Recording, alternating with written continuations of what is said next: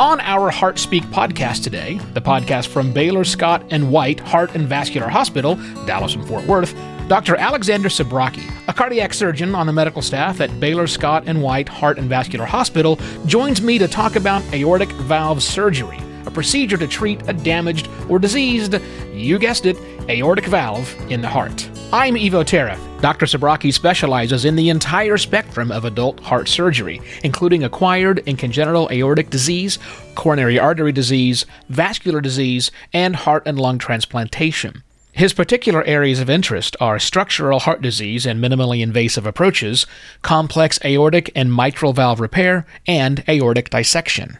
Dr. Sabraki, welcome to HeartSpeak. Thank you for having me. We're going to focus this episode on a specific type of heart surgery, aortic valve surgery. So maybe we should start at the job of the aortic valve. Yeah, so the aortic valve is kind of the main valve that allows blood flow basically from the heart to the body and also prevents that blood flow from getting back into the heart. So normally it is three leaflets. It kind of looks like a Mercedes Benz sign, if you will. Opens normally to let all the blood out and then closes after the heart beats just to prevent it from coming back in. Got it. And what can damage this valve? So it can just be damaged as you age. It can become calcified as you get older. People with not so great diets, things like fatty foods, things like that, can help deposit plaques and fatty buildup on the valve itself and cause it to get a little bit tighter. Some people it can get leaky and that blood will flow backwards. And some people, unfortunately, are just born with valves that are either predisposed or don't work well from the get go. And so at some point in time, we have a valve that's no good and needs to be fixed. Is surgery our only option? Yeah, so we look at basically two sides of treatment with any disease process. So, one of which is medical management. So, some people that just have a very mild disease, you can treat medically with just medications, antihypertensives, statins, which many of our patients are already on, and that can prevent disease progression. But once it gets so bad that people are feeling symptomatic, either short of breath or passing out or feeling like they're going to pass out, that's when we look at surgical options. Let's talk about those options. Let's talk about the procedure specifically now. I don't have a medical degree, and I don't think anybody listening has a medical degree, but run down what's happening while the patient is asleep. And I also want to get into how long this surgery is going to take.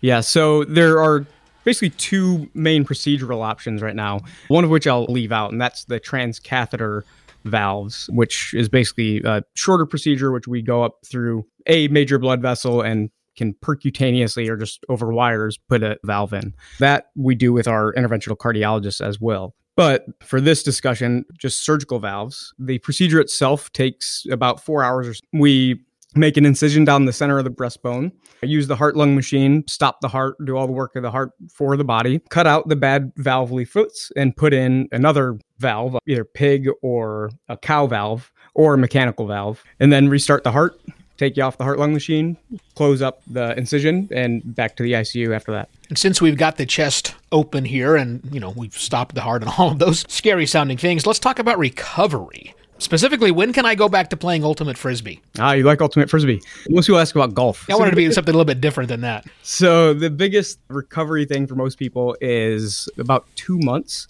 We ask for sternal precautions, which is not lifting or pushing anything greater than a gallon of milk or about 10 pounds. That just lets that breastbone heal for most people, the first month is a little bit of fatigue. You might need a nap in the middle of the day, but overall, most people get back to feeling like normal after two weeks to a month. All right, now let's say I don't want to have surgery, and I guess my question to you is, and I hate to talk about things that keep you out of business. Um, but what should someone do to avoid the need for aortic valve surgery? Or is it just a thing we have to deal with sometimes? Yeah, unfortunately, it's a thing that you just have to deal with sometimes.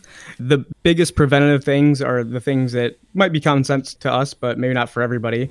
Is things like don't smoke, live a healthy lifestyle, diet and exercise, lots of fruits and vegetables. You know, I know it's hard in Texas, but try to avoid the steak and the burgers all the time. Those are the only things really to be preventative. Some people, like I said, unfortunately, are either predisposed to having a valve go wrong, or sometimes an infection gets on the valve or something like that. And unfortunately, you can't avoid that.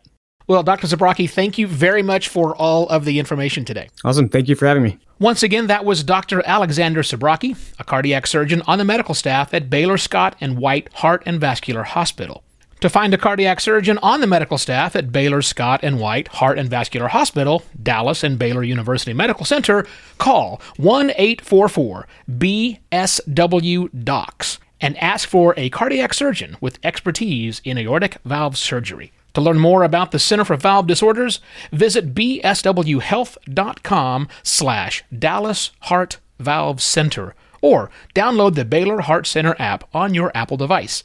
Thanks for listening to Heart Speak, the podcast for Baylor Scott and White Heart and Vascular Hospital in Dallas and Fort Worth.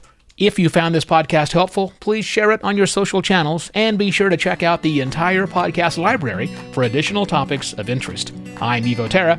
Thanks for listening. Baylor Scott and White Heart and Vascular Hospital, Dallas and Fort Worth, joint ownership with physicians.